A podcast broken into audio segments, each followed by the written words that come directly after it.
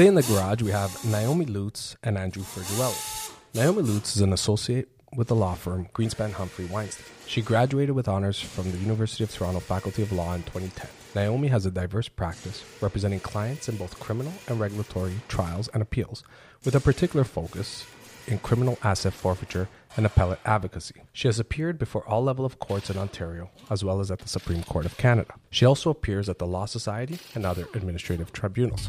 Andrew Furgiuele is the principal lawyer at Furgiuele Law, where he and his associates represent clients in criminal and quasi-criminal matters. Andrew conducts both trials and appeals. He has appeared before all level of courts in Ontario as well as at the Supreme Court. He frequently speaks at conferences and events about criminal law and has taught criminal procedure at the Faculty of Law, University of Toronto. Whether you're driving your Audi A3, picking your Stratocaster, or drafting an appeal, step into the garage, listen to the experts, and get it to them. Naomi, Andrew, thank you for being in the garage today. Thank you so much for having us in the garage, Marco. Yes, thank you. Happy to be here. I'm happy to see that um, Naomi decided to come in today. Andrew's been here before, but Naomi has a very unique experience that I wanted to explore, so I'm happy that she came in today. You were clearly happier to see her than me when we came in. I just say that. I'm always happy to see you, Andrew. We see each other a lot. Naomi, I want to start because you have a unique uh, experience getting into criminal law because originally you actually worked or summered in New York. Yeah, that's right. So I actually always wanted to be a criminal lawyer. Um, and I did clinic work when I was at U of T, as a lot of people do when they're in law school. And that cemented that, yep, I absolutely want to be a criminal lawyer. But I wanted to make some money first. And so I decided to do the New York OCIs, and I was uh, hired to summer the the summer between my second and third year of law school, and I spent that in New York at a, one of the big, you know, like your big typical hundreds of lawyer firms. I want to just ask about that experience because the only uh, understanding I have of that experience is from TV. Suits. Suits. I, have been actually watching one that's called Partner Track right now on Netflix. I watched that. I binged that whole thing. Yeah. yeah. So so okay. So for those of you who haven't watched Partner Track, it's about young uh, lawyers working in a big firm in New York trying to you know become partners. And when I saw that, and I I you know knew that Naomi was you know experienced that, I wanted to see how accurate that was. I would say it's not very accurate, um, particularly the role of a summer student uh, in New York. They're basically they're grooming you to stay that's that's the point of a summer student. You don't really work that hard. There's events, you know, let's go to the baseball game, let's go out. They're just throwing money at programming. So it's not a hard job, I would say, but nevertheless I hated it. Well, sounds like uh, it sounds I like was wined and dined. I couldn't stand it. I couldn't stand it. me and Andrew are, are dying for an experience like that. so what? So what? What was that experience like, though, for real? So um, and just to give you some context, you know, the summer was the summer was great. I was living with two of my best friends from law school. All three of us were down there subletting this beautiful house in the West Village and having a grand old time. But on day two of of my job, I came home and said, "No, I, this is not for me. It doesn't matter how much money I'm being paid. I really need to do criminal law, and I'm going to apply for articling immediately." And my housemate Max said, "You're still in orientation." when you know, you know. no, it, but you know, it, it's not as if it was being worked too hard. Just I found the work completely meaningless to me. The fact that I did not understand why I was doing a particular task because it wasn't connected to a person or it wasn't connected to any kind of meaningful outcome. And so I just said, yeah, I don't know, even know what I'm doing here. This was a mistake. Back I go to Toronto. Well, I mean, eh, so I was going to ask you, Nam, like, was it the work or was it the the people and the firm itself? But I mean, you've answered it's the work. Yeah. Like all three of us have done articling interviews, associate interviews, student interviews before, and we all ask the same first question to the people who come in: Why criminal law? Because you want to get a sense of whether they either have the passion or they don't. And if you don't, you're not going to last long in this job because it's a hard job and the stakes are high but if you've got it, as you do, you're you're not going to last anywhere else. Well, that's a. It's, it's interesting that you mentioned interviews. So, so what's the answer? Tell, what's the answer or an answer that you can remember that you you were impressed by as somebody as a, when somebody interviewed at your firms, respectively? I don't know if there's one right answer, but I think what I always look to shine through is some passionate about something. Whether it's you know whether it's intellectual passion about the work, whether it's about helping people, but the person needs to be enthusiastic about criminal law. Yeah, it can be any number of different things. I mean, it can be just that that's what you know you want to do and you've always known. Um, or there can be some discrete thing that's happened, some flashpoint in your life that has crystallized for you that not just criminal law, but criminal defense is where your passion is. And, and if you're a prospective student listening to this, that's what we're all looking for first and foremost when we do these interviews. Not just why criminal law, because of course criminal law is interesting. It's easily the most interesting law there is to Yeah. practice. Like that, that- it's beyond question. but but if you want to work on our side of the table, why? Because it's hard. It's a hard job, and it's it's a hard profession. It's a hard life, and we want to know that. Why do you have the passion to be a defense lawyer? Yeah, and we actually often ask, or someone will throw out a question, you know, in articling interviews, philosophically, you know, what do you, either what do you see the difference crown and defense, or could you ever be a crown, just Yeah. to get someone's a read on people. Yeah, I, that's right. That's right. It's it's why not crown, it, it, and that that sort of follows what I was saying exactly, which is you know of course you're interested in being a criminal lawyer, but why wouldn't you go pick the sign the side where you're going to win more often than not, where you don't? Do you like losing? Yeah, I mean that's the one. That's the uh, another Especially as we're going to talk about appeals. Do you like losing? right. Be an appellate lawyer. That's right. But hold on, hold on, hold on. If they say I could be a crown, is that is that a write off for you? No, No. it's not. A, uh, yeah, uh, we're aligned on this. I think it's not Naomi. It's not a write off for us. I, I know it isn't for you guys. No, either. it's not. I, but I want to hear the explanation. Yeah, and I I, I want to hear. Okay, you can be a crown because it's it's important for our system that we have dedicated, professional, intelligent crowns. But why do you want to be on this side? What what's a good answer to that? What's a good answer to yeah, I could be a crown? I think uh, uh, maybe something like yes, I yes I could because I think it's for the reasons Andrew said. You know, if the person says I think it's important that we have prosecutors who you know are X, Y, and Z, and I think I could do those things philosophically. However, what I'm really drawn to is defense work for the following reasons. Then I'm not going to write off that person. Yeah, i i- but if you're going to do defense, I want to know personally why you're you're drawn to it. There has to be something that points me to why in your soul you want to be a defense lawyer. So what if a person says no, I can't be a crown?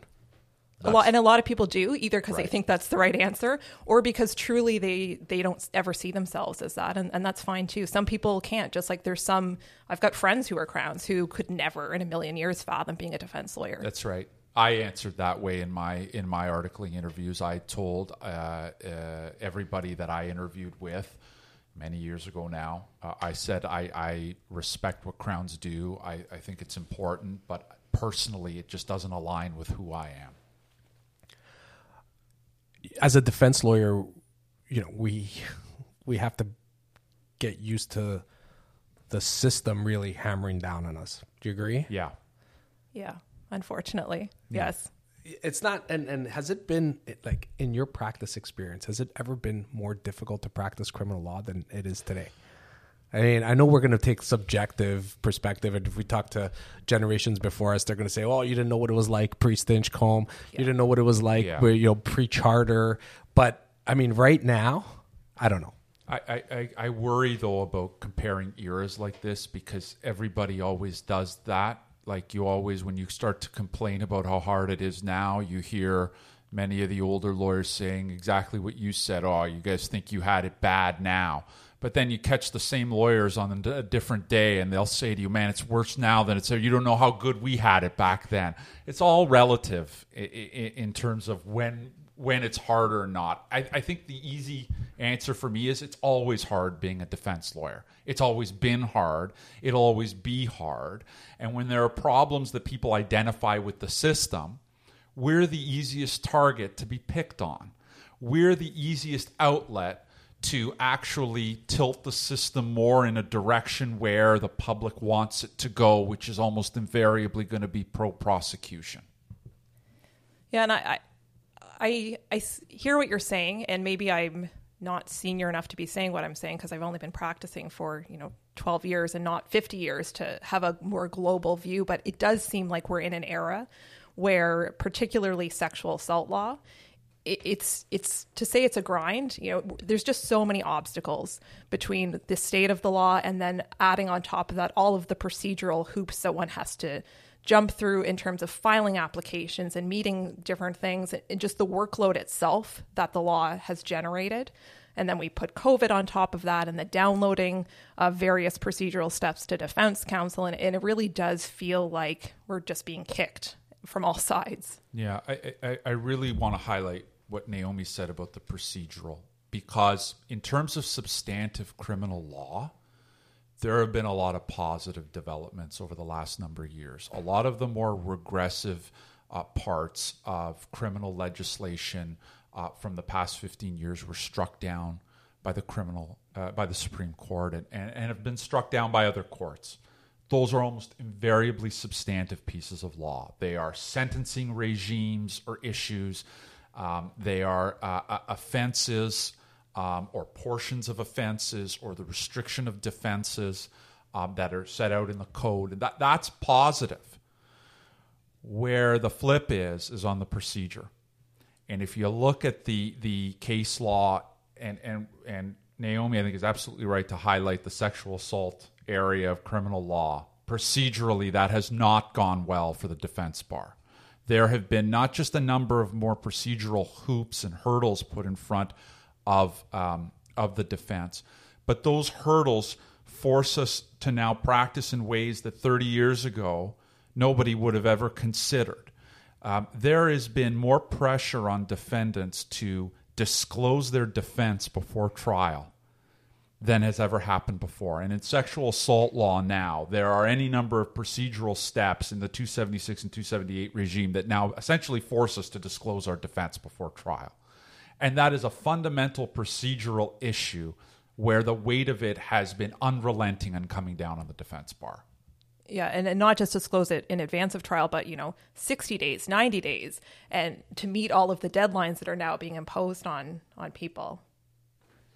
But even with respect to the substantive legal successes that you we've had as from the defense bar, I mean, we had to. F- it's it's basically fighting for those changes that occurred while we've been practicing, like the all these mandatory minimums and whatever other things we can think of. We had to fight to re- to take us back to where we were before Parliament did all of that. That's stuff. right. Yeah, But that that's being a defense lawyer, right? Like when you have your client, what you're doing is fight fighting to take them back to square one. That's what a win is, and we won those. That that's my point. You're right. We had to fight to get them. You're absolutely right, but we won. We won on a lot of those. We're not winning on the procedural side of things. And I think it was, I remember reading that Jack Pinkofsky years ago um, said, and, and, this was very prescient if I have him quoted correctly or cited correctly, um, is he said uh, criminal law is going to go the way of civil law over the next number of years. You're and, and in civil law, you have to disclose your defense. You have to put forward a statement of defense, and uh, uh, both sides know what the other side is going. He predicted decades ago that that's the way criminal law was going to go. And I haven't seen anything in the last few years to prove him wrong. That that's interesting. Um, I, I, certainly hope we don't get there, but I do see, uh, you know, and I'm not the first to say this, but a slippery slope from JJ to other areas of law because there's no principled reason why the reasoning in JJ shouldn't apply to say domestic violence offenses. Yeah. Yeah. And then we're, you know, is, is that next? And and and it happens in soft ways too. Like, how many times have you guys been in judicial pretrials where the, the judge looks at you guys and says, So, what's your client's defense? Yeah. And you've had to answer, It's going to be a surprise, Your Honor. Like, but, but the Crown's there They can hear it. They have a notepad in front of them. So even though it's an off the record JPT, if you say, well, my client's defense is going to be X, well, it's out of the bag at that point. But it happens in almost every JPT that it goes to. So it's not just in the case law, which has been bad. And it's not just where the case law could go, as Naomi's just said. In principle, there's no reason it wouldn't go that way. But we've been subjected to that for a long time in soft pressure ways yeah, the, the whole concept of the discussions that we have in JPT, sometimes you know the judges really, really put that pressure on us to to you know explain, even with respect, for instance, if you're going to call an expert. Yeah. Despite what the criminal code says, they want to know. They want to know early. They want to know if you're you're you have funding for next if it's a legally aided client you have to you basically like is the is an expert issue going to thwart this this prosecution in some way and the crown's really put a lot of pressure on us that oh this is going to result in an adjournment and if there's a jury present and the, the criminal code doesn't contemplate any of that no right but yet we have to give all this notice well in advance yeah, I agree completely. And if you don't, you know, what, what's the 11B? Then you have to maybe wear the 11B consequence if there's an adjournment and on and on and on. And um, yeah, we so there's all of those considerations to think about in terms of the pressure. And inevitably, all of this results in it being more likely, in my opinion, that we're not going to be successful in, in advancing some of our defenses. What do you mean? Well, I mean, you put like if you have to disclose your defense, you have to disclose an expert, you have to do all this in advance. Like the there's a lot of pressure on the defense to basically reveal how we're going to defend this case, your likelihood of success goes down. Uh, uh that's the point, isn't it? I don't know if that's the point. Well, but, but that that's the point for the procedural hurdles. Like the sexual assault hurdles happened because Marie Henein won the John Ghomeshi case. Yep. Like like let's be frank about it. Like eh, eh, she won. There was an outcry. The criminal code provisions are to prevent a similar victory in future. I, eh, am no, happy I, I don't, I don't disagree. That's exactly why they were enact, enacted because you know how dare we confront a complainant and prove that she's lying? And, and there's lots of policy reasons why these are why someone could come on on this podcast and argue that for policy reasons those are good pieces of policy that that we want a system where complainants are not surprised on the stand by personal things that they've written etc etc like there there are those arguments have been made. They, they've carried the day in supreme court litigation um, and it and i realize it's slanted here we have three defense lawyers and there's nobody to push that side of it but it's hard not to look at that legislation when it was passed, when it was announced, the form of it, and not say that this is done to uh, uh, try to ensure that the Marie win doesn't happen again with any frequency. I know, but if if Ghomeshi happened today with the new legislation, I don't think Marie Henein would lose that trial. I think her ability That's because she's Marie Henein. Well, but as I'm saying, like the advocacy skills of the lawyers have to take a different approach. Okay, you might not be able to surprise the complainant, but you have all this ammunition. You still have the ammunition. Just because it's not coming by surprise, it doesn't mean it's any less effective necessarily. If there's inconsistencies, lies, differences between what they've reported to the police and what they're in these text messages, etc., you're giving them an opportunity to think about it and explain. Oh, I think it's significantly less effective especially without a prelim. So I yeah. think what you're saying might work if you had the opportunity at a prelim to first pin them down precisely to the version that you're later going to confront them with. Um, but you know, the, that's been now taken away as well. And the other, I think, the mistake about taking prelims away um, is it's going to necessitate uh, mid-trial adjournments because of the Supreme Court upholding the new regime, and that wouldn't happen if you had the discovery aspect at a prelim and leaving open the, the possibility of mid-trial applications explicitly in the judgment. Exactly. Yeah. Which, which I, I remember reading that and going, you know, that part of it and going, whoa, like you're not exactly closing the door to chaos here and and lengthening of proceedings here which was i thought the idea of eliminating the prelim in the first place now you're basically downloading all of that mess onto the trial judge so are we going to have to send the jury away for a week, uh, two weeks to bring a 278 mid trial once the complainant testifies uh, inc- inconsistent with the material that you have in your pocket, and all of a sudden you know about it, right? Because until you have that inconsistency, really, you it doesn't crystallize. That's right. Well, you guys know what happens though, right? No. Like the courts of appeal now are going to take that and the window that looks like it's yay big, and and for the purposes of the record, my hands are about 18 inches apart right now, and then they narrow it to yay big, and for the purposes of my of the record, my hands are about three inches apart now. It's going to get narrowed as to when you can actually bring a mid trial application. That, that, the courts of appeal will narrow that because that's what they do to broad pronouncements from the Supreme Court. Part of the role of the system is to prune as more cases go through. Are there going to be times when trials have to be stopped for a mid trial application? Yes. Are they sending a jury away for a week to argue it? No chance.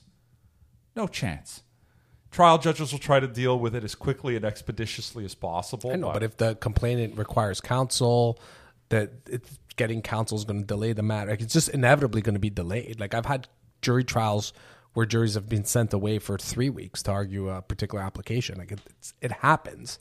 If it, it, it, will not happen with any degree of frequency going forward, but the window is open.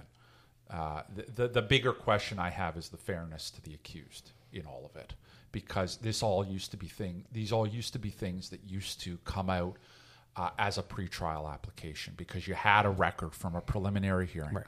and now you don't and and you're really asking a lot of your defense lawyers now because when this issue comes up you're going to be getting pressure from the bench to not bring the application because the jury's going to have to be sent away forever to argue it uh, on the flip side, you've got this massive issue that's come up, and if you don't argue it and your client goes down, you know what's going to happen on appeal. Ineffective assistance. Uh, absolutely. No, but absolutely. you know what's interesting is that what what this has really done, I found from our perspective as a defense counsel, is that it requires us to really, really walk through all the evidence that we have, our defenses, how these various routes will play out, and decide at that point because we are inevitably going to be faced with questions from the court saying, well, why didn't you bring this? Exactly. Earlier? And then uh, is there, I, I don't want to jinx it by, by putting this out there kind of in the ether, but is there going to eventually be, when this is narrowed, as Andrews says, some kind of adverse inference that could be drawn against you or your client for not having, you, you know, we're putting a lot of pressure on our clients to tell us, oh, actually, I know that she posted such and such. And so this exists out there so that we can then gather that evidence. What if, you know, we're relying on our clients, we're also relying on us to do all of that hard work up front that otherwise your client is just going to lean over to you while the complainant's on the witness stand and say, actually, such and such and such and such. And we used to be able to to confront with that without the prior disclosure. That's right. These are the questions Naomi and I are going to get when we're standing up doing the appeal after one of these losses. And and I, I, I also I want to say here, I really don't envy trial judges on this. This is this is this regime has created uh, instances. There are now so many ways trials can go sideways even if it's judge alone. Uh, you add a jury on there and all the pressures that come with running a jury trial. Uh, that just magnifies it. But but trial judges now are left to essentially wade through this, often in the midst of the trial proper. And if you're looking for an orderly administration of justice, and you believe that an orderly administration of justice creates better results at the end of the day, I fail to see how this helps that.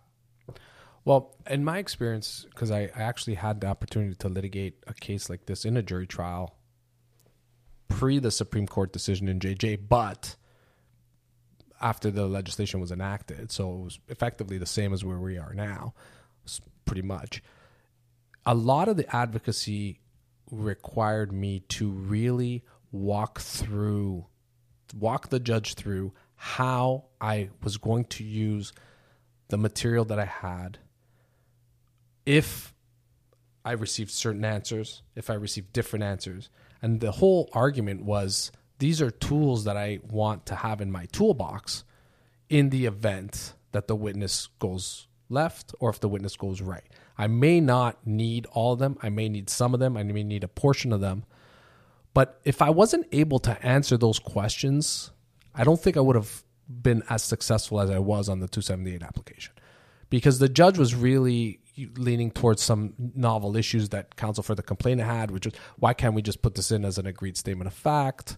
Why can't we, you know, minimize the you know the amount of damage that we're going to do to the integrity of the of my client of her client at that time? So there was a lot of issues that came up that I thought what experience my experience in having done trials like this before led me to be a little bit more successful with the judge and convincing the judge that look i need this for this reason and i need this for this reason but uh, somebody who doesn't have that experience and just says well this goes to their credibility that's not going to be overly convincing until you're able to walk the judge through each and everything. But you need this certain level of, of confidence that no matter what i tell the court and the opposing side and counsel for the complainant right now i'm still going to be able to execute it in order to get my client's defense forward. Because I felt, and I, at one point, I just was so exacerbated on the record, and I said, I can't believe that I'm actually laying out not only my client's defense, but the cross examination that I intend to conduct in order to get this in. But I'm confident that I need to do this in order to be pr- protect my client's interests. Yeah, and you're not going to win a 276 unless you do that. Exactly. You, you can't. And you're right. And everyone's in the room. The crown is listening. The you know maybe maybe complainant has counsel in there listening, and but you have to do it. And the submission, well, it's eh, you know this is going to be relevant to go to their credibility, and I, I can't really map out now why, but oh, wow, that's going to get you nowhere, nowhere. So it, it basically, uh, as a younger lawyer who doesn't have that experience, you're really behind the eight ball. You are. You need to pick it. You and this is this is a real challenge for younger lawyers. I was just thinking about that as you were giving your example. Not only have you not done one of these before, so you may not know that, but do you have the confidence to lay it out as you said and still still know that you can execute it no matter who's listening? Don't focus on the people listening and hopefully there's someone they can pick up the phone and, and ask because that is going to be a huge challenge to young lawyers. And it requires a lot of um, bravery for you to be able to like there's there's a lot of this where you you really have to look at the the judge and the crown and the complainants counsel and and they're going to be pushing you to disclose more and more um, and you've got to stick to your guns. You've got to have a sense of, of, of how far you can go to try to give your client the best chance to win while facing that pressure, especially from the bench, hearing, you know, you've got the Crown and the complainant's lawyer there and, and, and the way the law is developed, which again, as we've said, is pushing towards more and more defense disclosure. And and for young lawyers, it's hard because – as we've said, these issues can crop up mid trial, and it's intimidating to stand up mid trial and say, We need the jury to be excused, Your Honor. There's a significant issue that's arisen, and then raise an issue that could wrench the trial for a week. Like that, like I, I, I think we're all sitting here with now at least some degree of, of seniority and experience having run these cases. But when you were a second year lawyer, to stare up at, at, at the at a, a, superior court trial judge and say this case is going off the rails? That is hard and requires a lot of bravery and self-confidence and and a wish that you had the experience to know that you're right. And i don't envy the young lawyers now who are coming up doing their first sexual assault cases in this regime. And just know that um, your guiding principle always has to be if this has to happen for your client, you have to stand up and do it. And no matter what the consequences are in the moment, that's what you have to do. It reminds me of the first time I, I had to bring a mistrial application, right? I called Andrew. I said, Andrew, I have to what do I do here? He goes, oh, you got you got to ask for a mistrial. It's like I've never asked for a mistrial before. It's, pull the band-aid off. and, then, and then and then I asked for about six in the same trial. You know what? You know how many people have called me over the years saying, "Andrew, this issue's arisen. It's so easy for me. I'm sitting in my office. I've got like." YouTube up on my computer. Yeah, just ask for a mistrial. Yeah, no Go. big deal. Just anger the judge right now. Do it. Do it. But usually it's the right thing to do. You got to put it on the record. Right. I, I, never was successful in the mistrial application. Does it? You know what? But you might have been on. I, I, my colleague Seth and I won an appeal on a mistrial. Yeah. So you never know. You yeah.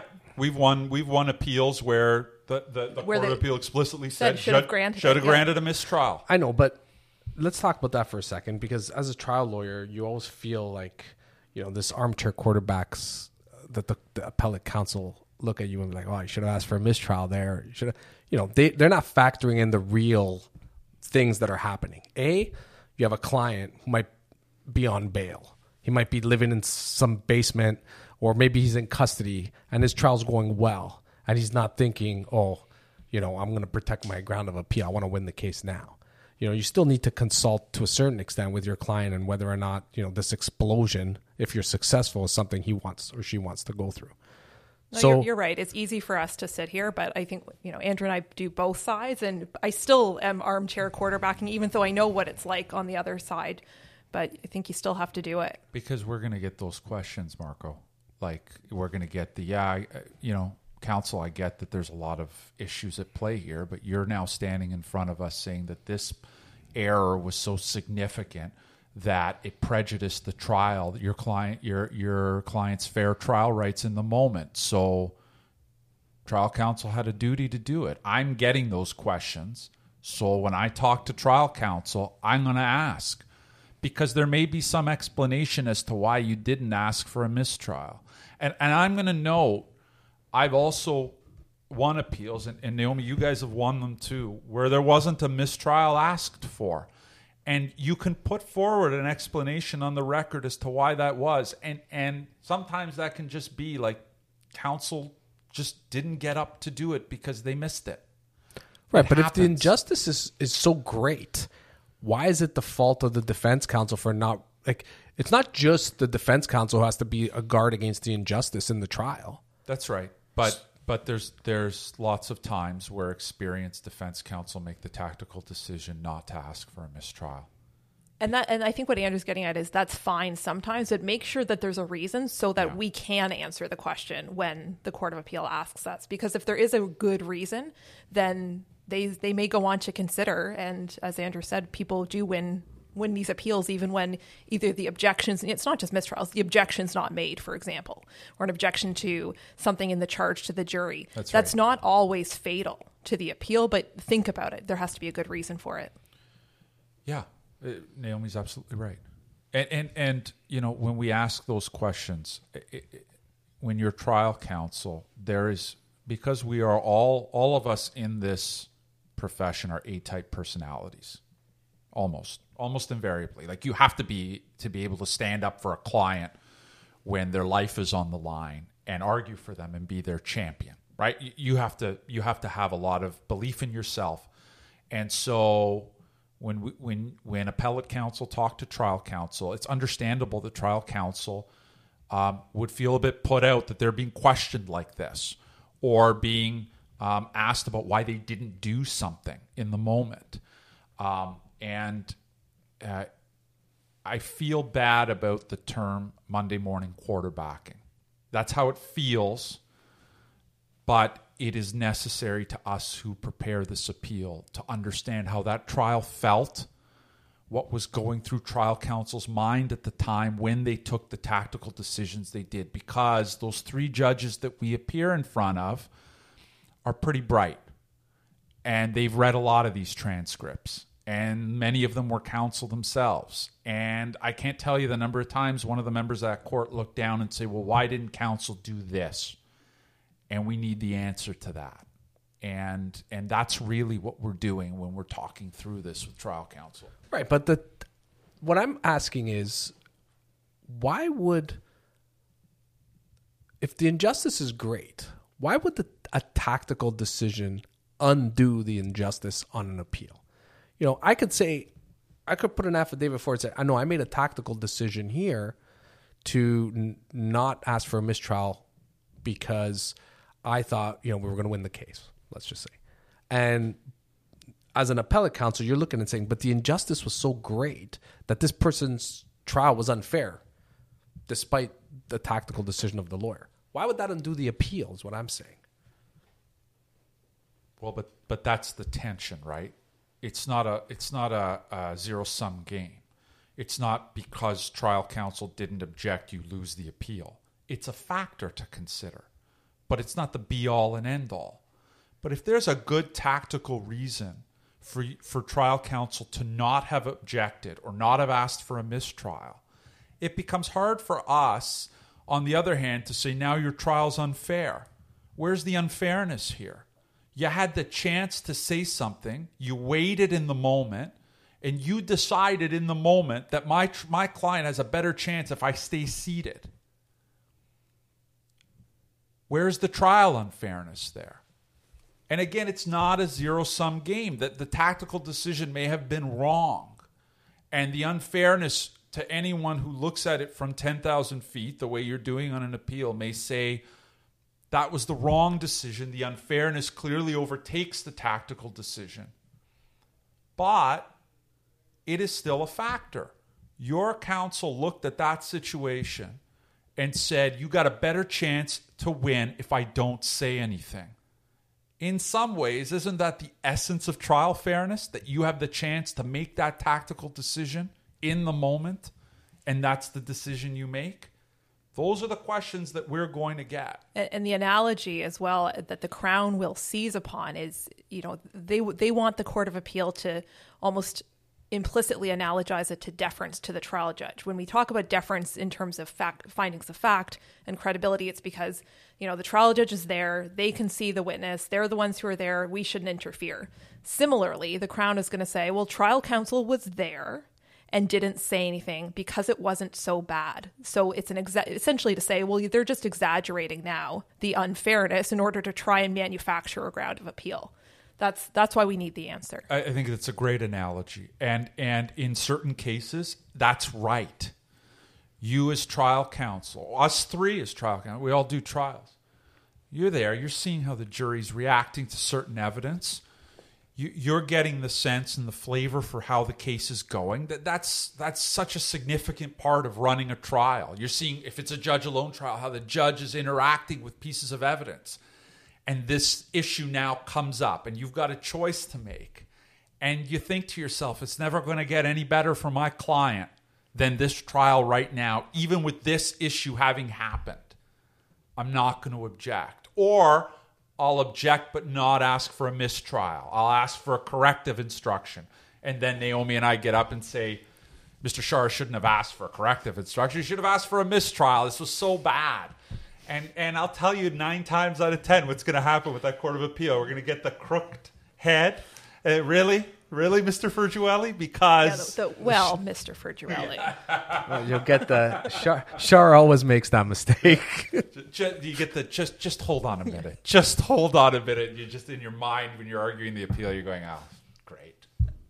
Let's okay. Let's pretend. Uh, for a moment that you're actually the respondent on an appeal because I want to talk about this. We don't have to all pretend. We sometimes are. I want. I want to. I want to talk about this because um, nobody comes on to discuss being a respondent, and it's just something that's occurred to me in the past year on a couple of occasions where I've had success, a successful trial and crowns. You know, within that first thirty days, you're barely over the, you know, exhilaration of the win yeah, and, and day 29 rolls around or 30. Oh, it's such a kick in the gut. Yeah, um, imagine how it is for your client. Right, exactly. Well, that's the other thing. So let's just talk about that for a second. Assume you're, because you both do trials and appeals, assume you're going to take keep the file for the first of all is that a good idea to keep the file for the appeal i think that's a really good question and i think it really depends on what the crown's grounds of appeal are um, so I, I, think that a lot of people, and you know, there's exceptions to every rule. Some of the, the the wisdom out there is don't act as the appellant if you were trial counsel. The same isn't necessarily true as the respondent. But, and to, to, go back to the conversation we just had, if there's a chance that you're going to get questions like that, even as the respondent on appeal, I would say you don't want to take, you want to refer this out um, you don't want to be trial counsel and the respondent if you're going to get those kind of tactical uh, decision questions. But if it's something like, you know, the trial judge erred in this one discrete area in charging the jury because they just got the law completely wrong on that, then then sure, I'd, maybe there's no no reason why you shouldn't be uh, appellate counsel on that. I think that's right. I, I, the only thing I would I would add is I think more often than not the calculus goes towards giving it to appellate counsel uh, because um, there are always strong chances that your um, your decision making is going to get questioned, even Yeah. even if at first you're looking at it and saying, um, you know, not, none of this has to do with me. It's about a discrete error the trial judge made.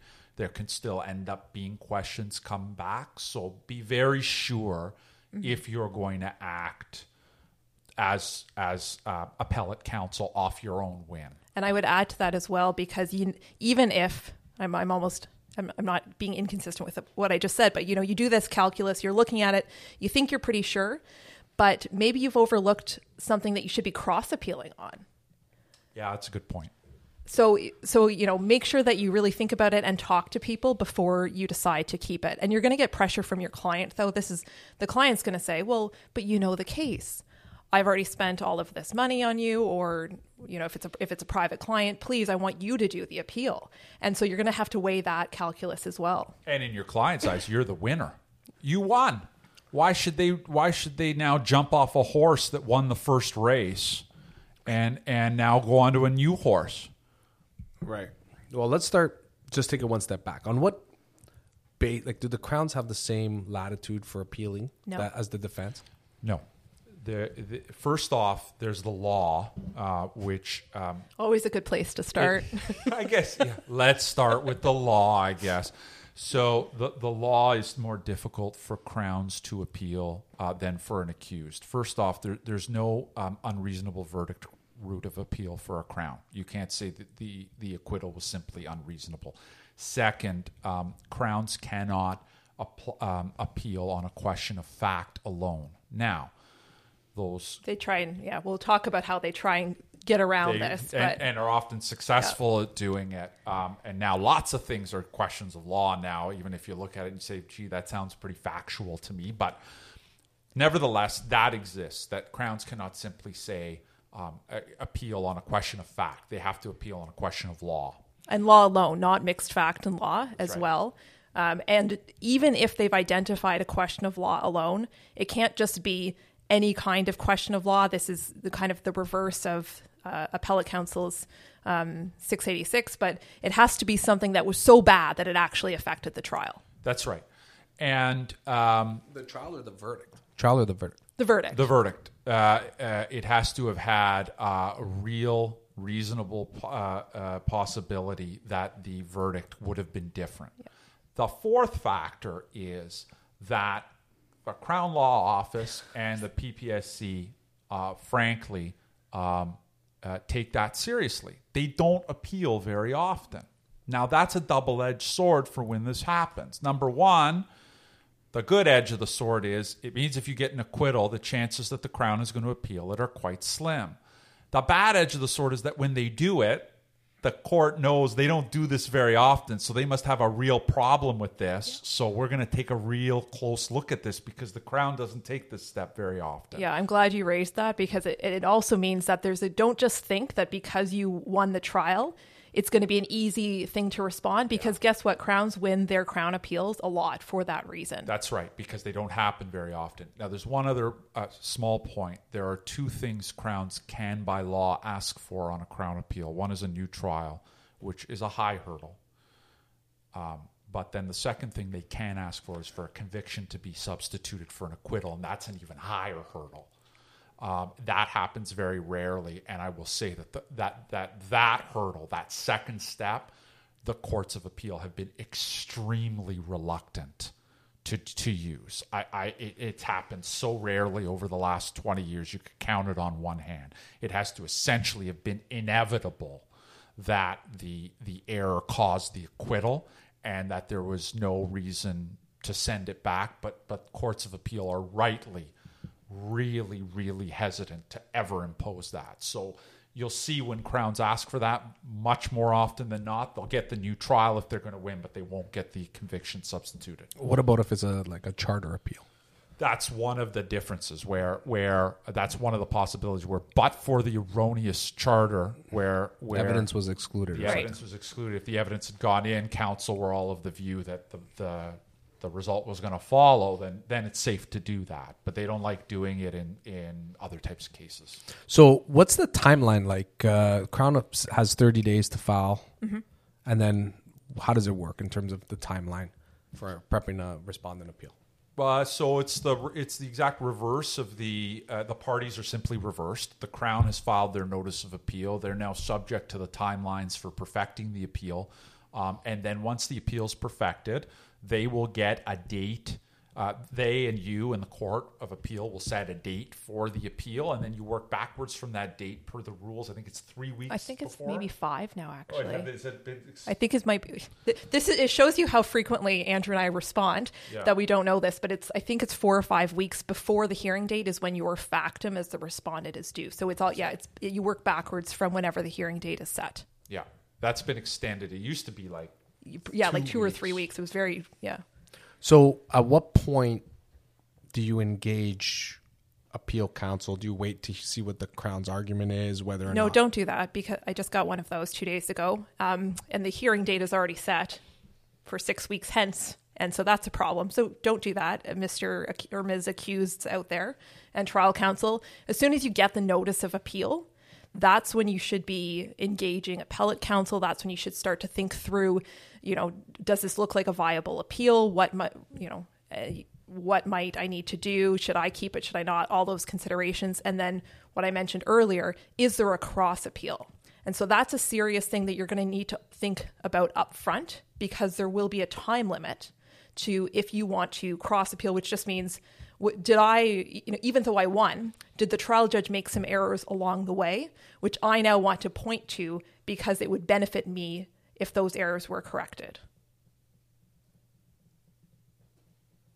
absolutely right. It, it, and I, I'm really, I, again, I'm happy Naomi raised this because the cross appeal, you have the same 30 day time limit. So if the Crown appeal comes in on day 29, you got a day to decide whether there's a cross appeal.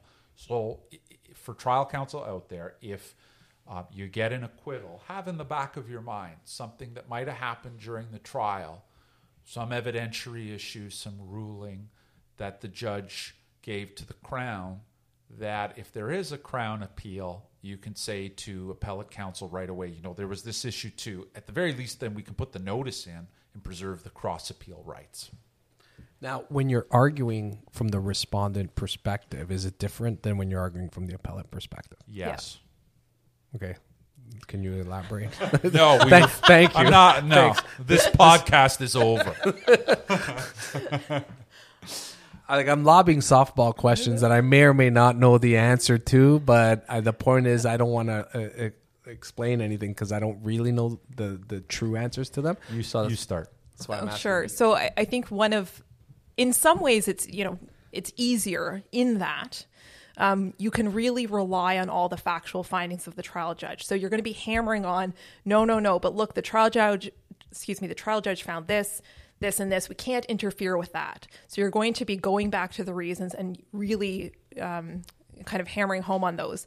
If there's anything which creeps into looking like a question of fact or a question of mixed fact and law, as, as Andrew said, which are not permissible routes of Crown appeal, those are what you're going to have to be really alive to, and you're going to be trying to frame everything the Crown is doing as something which is not a true question of law alone.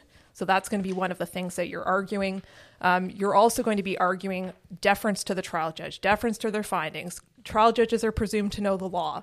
All of the things that we, who are usually acting for the appellant, hear from the Crown. It's now our chance to throw that back in the Crown's face, essentially, uh, and and say, nope, the trial judge did a perfect job, and here's why. Um, what I'd add to that is this. Yeah, the law is good for us as respondents on appeal. But you know where else it's good for us? On the burden of proof beyond a reasonable doubt. And it's also good for us on the circumstantial evidence cases where you have to negate every reasonable possibility. And you know what? We lose those. So, as respondents, even though the law is really good for us when the Crown appeals, the realities of the situation are the Crown wins their appeals at a more frequent clip, as Naomi said earlier, than the than than accused appellants do for the factors we set out earlier. So you have to go on offense. And you can't just say trial judge deference, trial judge deference, trial judge deference. I mean, anyone could do that. But you have to go on offense in the sense that you have to make clear for the court as best you can, not only that the trial judge got it right on whatever the issue that's being appealed, but that this was a case where an acquittal was the proper result. And so, what, what I like to do when I'm framing this as an advocacy tool is think to yourself, why was this man, this person acquitted? and frame that for the judge and do your best to tie those reasons directly into why the trial judge got it right. And that may mean an introductory set as to what the trial judge was facing that led them to acquit. And then go from there to explain why the errors that the Crown asserts as errors are not really errors at all. But it's a mix of you get to rely on deference. Naomi's absolutely right. You, you have to as a respondent, right? Like that, that's a tool in your toolbox, just like when you're at trial, the, the, the high burden on the crown is always something you're going to go to. But you can't just sit back and say the judge got it right. You have to proactively explain not just why these evidentiary issues are right, but why the result as a whole, holistically, why those rulings fit holistically within the way the trial developed. And the good appellate crowns, they do that. The best appellate crowns don't stand up and say, I'm going to start with issue number one uh, and address that. The appellant is wrong. Well, now you're on my turf as the appellant. Now you're fighting where I want you to fight. And when the crown's the appellant, it doesn't work to stand up and say, well, let me address this argument right off the hop. You're immediately going to something that they've identified as a problem and have been comfortable arguing at the court. Start by framing the case the way it's supposed to be framed. That this was a case where there was reasonable doubt all of these reasons. You can set it out in an introduction into how the, co- the, the case unfolded and then go. Get your terrain get on your terrain, and then go to the errors that are asserted. I think Andrew's point about framing is a really good one because this is your opportunity in your responding factum to not accede to the grounds necessarily in the way that the crown has outlined. And I'm sure we've both been on the receiving end when you get the crown's responding factum and they've completely reframed your issues and you go, oh, god damn it you know this yeah this this is compelling advocacy and so and it they're is, right. yeah they're they're right your factum has to respond in order to the way that they've framed their issues. You don't have to. And so from the very from the get-go in the factum, that's your opportunity to do as Andrew says and really reframe the issues. It, it, yeah, it, and there's the, the one other thing I'd like to add, and uh, I know Naomi and I are, are, aligned on this too. Is, is sometimes the judge gets it wrong and you're the respondent, you got to admit it. And if they clearly get the law wrong on something, you're not going to be able to argue they didn't get it wrong, right? Like, and, and that's that's just what the, the rules of engagement in that case are going to be. But if if you frame it properly at the outset, the way we've discussed, it, it not only helps you perhaps respond to that error as not an error, but more particularly the second part of that test, which is yeah, it was an error, but it, it's not one that gets the crown over the hurdle. And we've both had respondent appeals where we've won, where the court said, look, this may well have been an error that the judge made here, but it's not the sort of error where we can say that the acquittal has to be busted up because of it. Just on that um, issue of winning, as appeal lawyers, do you find because your decisions are reported and reviewed by a large mem- like large portion of the bar, because a lot of us read the Court of Appeal website regularly. Do you find that there's a certain level of collegiality amongst? Do people reach out to you with wins and losses? Yeah. And I saw that. You see that? Yeah. For sure. Um, I not super recently. I guess it was probably a year ago now, but I I had a loss, which um, uh, Brian and I did that I, am still annoyed about because I think it's wrong. Um, and I've never had so many lawyers reach out to me either to say, "Wow, that was that was weird," or "Hey, I don't understand that," or sorry about that. But it is really collegial. The appellate bar as a whole is pretty collegial. Um, more than pretty, we're, we're quite collegial. It's a smaller, it's a subset of criminal law. And criminal law, as we all know, is itself a very collegial bar. Yep, and and we will both get we'll get trial lawyers as well um, who who uh, read the Court of Appeal webs, uh, website regularly, which I very much encourage people practicing any part of criminal law to do. Uh, I read the Court of Appeals criminal decisions every day um, religiously. And so lots of lawyers do that, and they'll often reach out after a win or a loss, um, uh, and uh, uh, just with a few words of encouragement or con- consolation. And uh, just on that, the other, just as a kind of a practice step, the other good reason people should be reading the website is you get to, you might say, oh, hey, I've got a case that just came in the door, and I'm pretty sure I read a case recently and about that similar issue. But you may reach out to the counsel who was on that, and they can be very helpful to you. Share materials, not reinvent the wheel. That's right. I'm. Ha- I mean, uh, we're both happy to share our materials. I've we've both had that happen. I, I'm sure it's happened for you. It's happened for me lots. Where hey, I saw you won this appeal. I've got the same issue. Do you mind sharing your factum? I'm yep. always happy to do that. Yeah, I did that uh, with you on that issue on that trial that I did. It didn't work out for me, but uh. That's, that that was an appeal that didn't work out for me, if I remember the issue correctly. It's okay. So. You're gonna get a second kick at that can, hopefully. yeah, those always go well. Naomi, what lawyer do you feel privileged to have seen litigate before the end of the, their career? Or alternatively, what lawyer do you wish you had an opportunity to observe before they retired? Um, you don't have to say Brian Greenspan. We can impl- we can imply that good. he's so on. She doesn't on have to, but she will. Brian, if you're listening, no. um, I'm going to choose someone outside my firm. As you know, I'm lucky to practice with many great lawyers. I'm very privileged where where I practice, and I've been there since I articled and have learned from all of my colleagues.